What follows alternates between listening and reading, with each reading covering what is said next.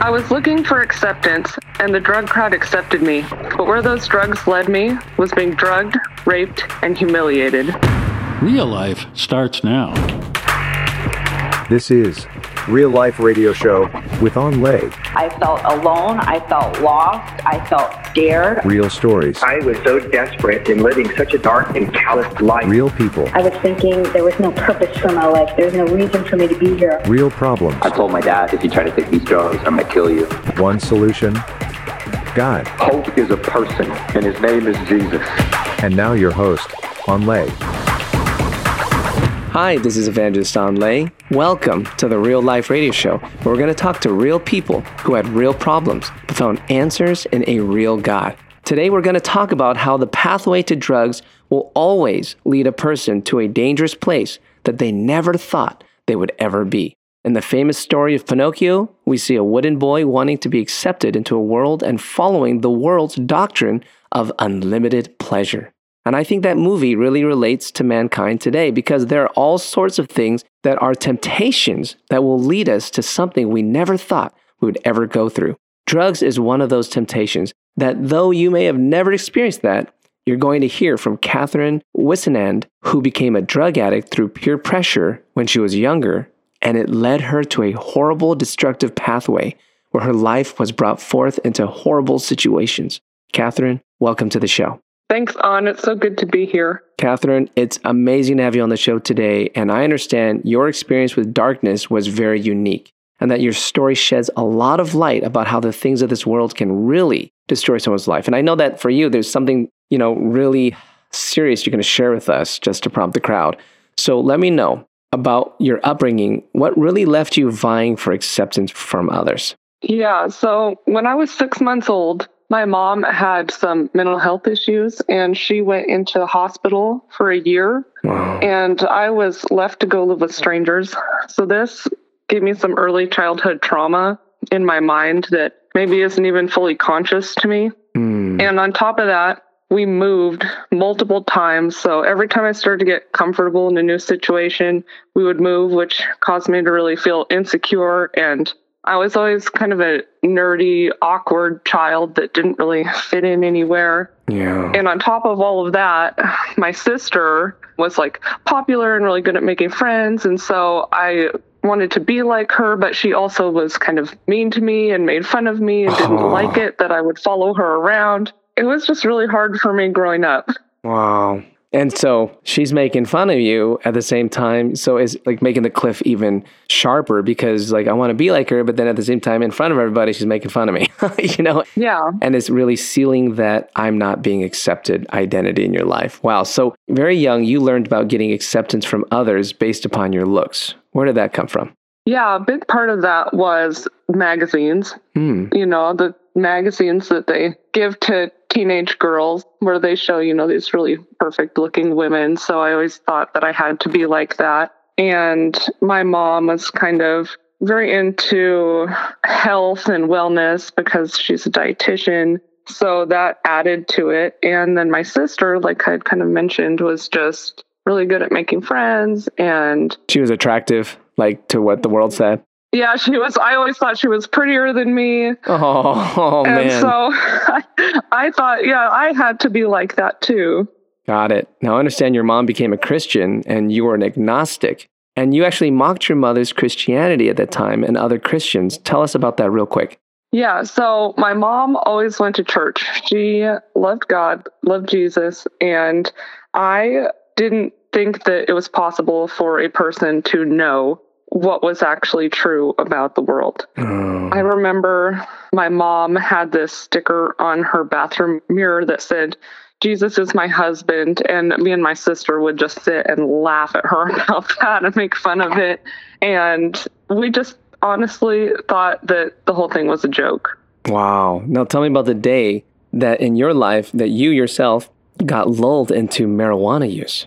So my sister used marijuana with her friends, and so she made it seem as if it was something that was fun, normal, desirable, and I, like I said, wanted to be like her. So when she was doing it, I found the opportunity to try it with her. Wow. So what was that like, that first time you took it? Yeah, the first time I tried marijuana, it made me laugh. Me and my sister got along. It was like we were best friends. Everything was great. Everything was funny. I loved it because then there it was, you know, I'm fitting in with my sister. Everything is like puzzle pieces going together in that moment. Yeah, it's like it gave you this false sense of like, oh, it gave me everything I've ever wanted. Yeah.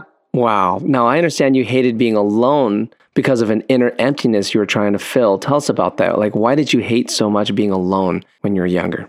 So my sister had also told me that she had started to throw up after she ate. And this goes right along the lines with wanting to, you know, look really good. And I listened to her example on that, and I started doing it also. Like bulimia, like basically trying to lose calories so you can be skinny. Yeah. And so when I was alone, that's what I would do. It became an addiction where I would just eat and throw up, eat and throw up. Oh. And so I really, really hated being alone because when I was alone, it's like I just didn't even know what to do with myself. And the one thing that I had learned what to do was, oh, I can go eat and throw up.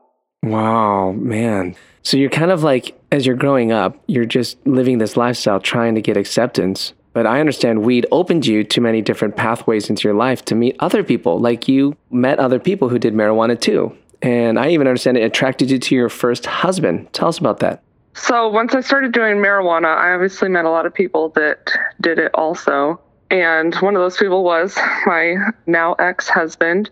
I met him when I was nineteen years old, mm. and I glorified him beyond what should have been for a human being. He was really charismatic. He was really attractive. He was funny, and he was a little bit older than me, and I was young. I wanted somebody, you know, to do drugs with and have fun with and party with. That was how I met him. It was through marijuana. Yeah, it was through marijuana. And unfortunately, when I met him, you know, I was so blinded by just my wanting somebody that, you know, did the drugs and was funny and good looking that I just overlooked the fact that, like, he had five kids and he oh, was being man. really irresponsible and, like, cheating on his child's mom with me. It was just a bad situation to start out. Let me ask you a question, though, going back to the beginning. When you started meeting other people who did marijuana, they really accepted you, didn't they? Yes. How did it feel like? Because you never were accepted before. Did that solidify your need for drugs, do you think? Was that like, hey, this equals acceptance? Yes. Yeah. How does that work?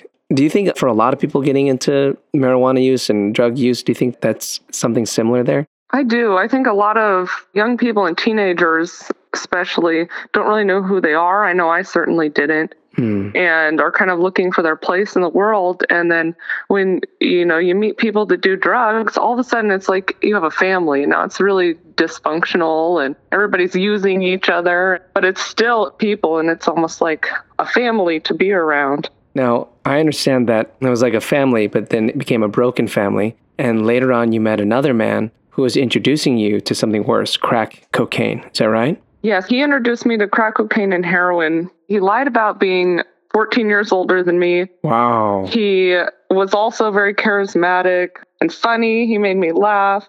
And then it turned out that he was like a lifelong crack cocaine and heroin addict. Wow. And instead of directing me to never do those things because they had destroyed his life, he directed me to do them, and he introduced me to smoking crack on a regular basis and also I V heroin use. Now, I understand that it was like kind of casual drug use, but it became so addicting that you started manipulating people to attain money and drugs using charm or sex. Tell us about that. Yeah, so I, after my drug use started to get worse, and I was really into the heroin and crack cocaine, you know, what do you do when you don't have any money, but you need drugs? Well, the one thing I did have was my body, my charm, my sex appeal. Yeah. So I learned to use that and to manipulate men to give me drugs. So you kind of knew what you were doing in this moment because you really needed those drugs so bad. Yes. But I understand that that really led to some really horrendous situations that really turned on you. So let's stop here, as I want to hear more about how things got really bad and it put you into such an uncomfortable situation due to the need for getting more drugs. Thanks so much for revealing the truth about how this life has a facade of fun, but it can be really toxic. Thanks so much, Catherine. Thank you. Hang on. I have some deep thoughts for you right after the break. Listen, my friend, you are in a spiritual battle, and there's a spiritual battle right now for the soul of our nation. The Bible says we overcome the power of the enemy by the blood of the Lamb and by the word of our testimonies. And friend, I need your help spreading this show to all fifty states all across the U S A, and that takes money to broadcast in each city. You can help by being a stable monthly giver of our ministry, Awakening the Nations. We are a ministry who's committed to preaching the gospel all across the world. Partner by going to awakening the nations dot com, and we believe America shall be saved. Real Life Radio is a ministry of Awakening the Nations, a five oh one c three nonprofit organization that depends on your donations. If you would like to find out more about Awakening the Nations or make a tax-deductible donation, please visit our website at awakening the nations dot com or call us at eight seven seven, four eight zero, four four seven seven. That's awakening the nations dot com or eight seven seven, four eight zero, four four seven seven. More Real Life starts now. Welcome back to the show. We're going to go deeper into what you just heard. So what do you think about this? To me, this is interesting how Catherine came to the point of using her body, her charm, to get drugs that she was hooked on as a young girl. A simple move of peer pressure when Catherine was younger, which is acceptance from peers, was everything at that time, but look what it did. Isn't that such a crazy thing to look back upon, how something so silly as trying to please others could be the very power that would cause her to compromise her values, her body, and to become drug addicted? Wow. It's amazing how things can happen from needing acceptance from others. And for Catherine, in ancient scripture, it warns about this very thing. It's written in Proverbs twenty-nine twenty-five. The fear of man brings a snare, but whoever trusts in the Lord shall be safe. It's so important to understand that the reason why Catherine gave into drugs when she was younger was because she was afraid of what others might think of her if she had said no. Imagine going back to that moment. Think about this. How many young people or even older feel the same way? The truth is, we are afraid of men. What men think of us, what men will say, what men will do if we're not agreeable or say no. Could you imagine if Catherine had known the Lord at a young age, if she wouldn't have gotten ensnared by this drug addiction? And you're going to hear how bad it got. It got really bad, guys. But imagine how her life would be. What about you? Do you have the fear of man? Do you fear what others think of you if you are not to join them in something you don't feel comfortable with? Father God, I'm praying right now that you give us a revelation how to not have the fear of man, but rather to trust in you, Lord God, to be able to stand up for principles, for values, to trust in you and not put our trust in others. So Lord, we take time to readjust and to trust in you. We ask for this in Jesus' mighty name. I hope you were blessed by this testimony, and I know that your life was touched.